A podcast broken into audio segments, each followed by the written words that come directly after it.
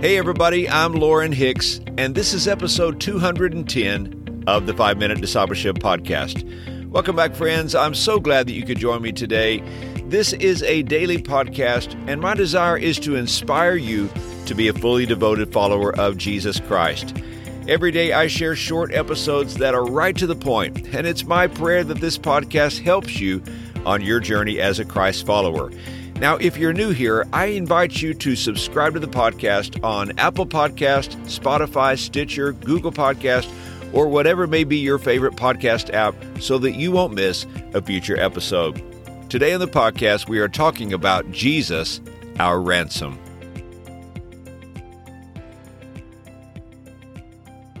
In the year 1193, the English king Richard I, also known as Richard the Lionheart, was returning from leading a crusade to the Holy Land. As he returned through Europe, Leopold V captured him in Austria. The Roman emperor demanded a ransom for Richard's release. The price was to be 150,000 marks, equal to three tons of silver. This was an enormous ransom demand, but the people of England so loved their king they submitted to extra taxation, and many nobles donated their fortunes for Richard's release. After many months, the money was raised, and King Richard returned to England. That's where we get the expression, a king's ransom. But to us, the term a king's ransom could be better applied to the tremendous price Jesus, the King of Kings, paid for our sins on the cross. This king wasn't being ransomed. No, he paid the ransom so that we could be set free. It is the most expensive ransom in the history of mankind. In Mark chapter 10, verse 45, the scripture says, For even the Son of Man did not come to be served, but to serve, and to give his life as a ransom for many. So, what is a ransom? Well, the dictionary says a ransom is a sum of money or other payment demanded or paid for the release of a prisoner. In the Greek language, this word ransom used here in Mark 10:45 means the price required to free a slave. You see, apart from Christ, we are slaves to our sin. There is nothing we can do to set ourselves free. We needed rescue. We needed someone to pay our ransom. This word ransom was often used to refer to slaves. Every day you could go downtown Rome to the open market and there was a slave market. You could go and buy slaves.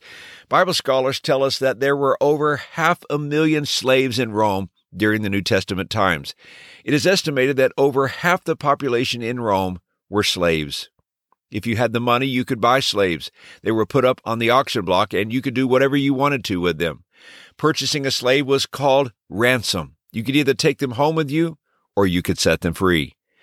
When Jesus tells his disciples that he had come to give his life as a ransom for many, his followers would have been very familiar with the concept of slavery and the payment of a ransom price.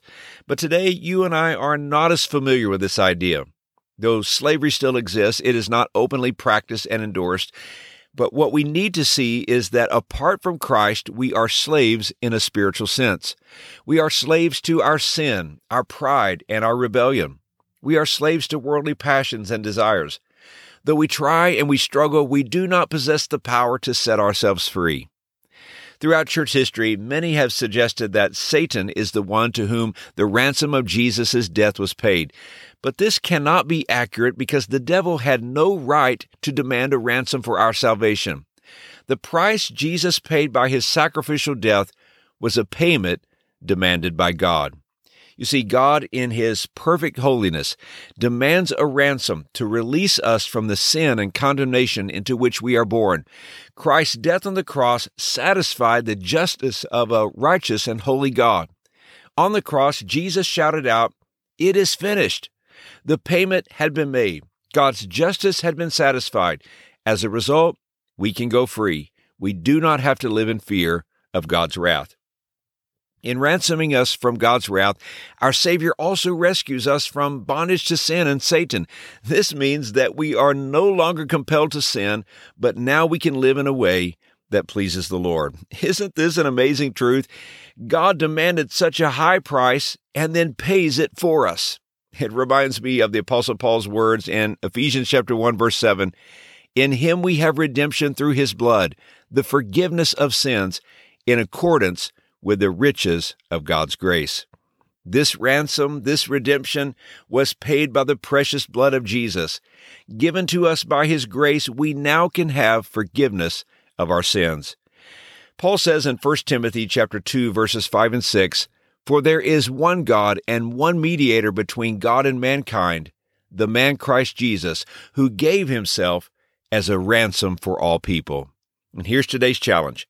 What can we say in response to this wonderful truth? The only proper response is worship. Today, rejoice in your salvation. Reflect on how blessed you are to have freedom in Christ. Give Him the praise and worship that He alone deserves. Hey, thanks again for joining me for today's episode. If this podcast is a blessing to you, I would be so honored if you would hit the share button on your podcast app and share it on social media so that others can learn about the podcast, or maybe text a friend and invite them to listen in. Have a great day, everybody, and until next time, let's continue on our journey as followers of Jesus.